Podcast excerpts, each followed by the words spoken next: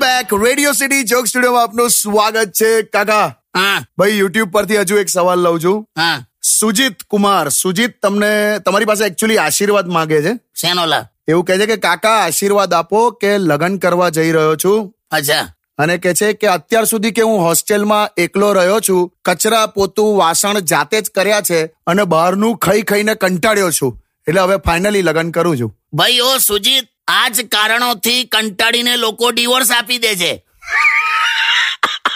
એટલે તું એવું માનતો હોય કે આના લીધે તું લગ્ન કરે છે આ પરિસ્થિતિના લીધે તો ના કરતો it is never going to be change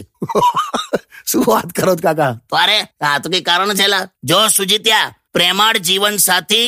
અને જનરલ ડબ્બામાં સીટ એ નસીબ વાળાને મળે બે તમે કેવા ઉદાહરણ આપો છો સાચી વાત છે ને પણ આ જે છે ને સુજીત એની તો સરકારી નોકરી છે આ સરકારી વાળો છે હા તો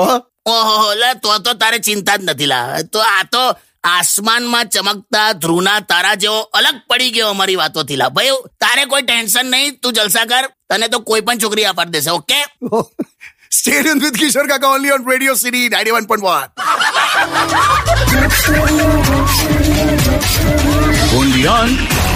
Radio City. એક્સ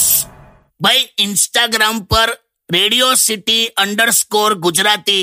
આને ફોલો કરો સાહેબ મજા આવી જશે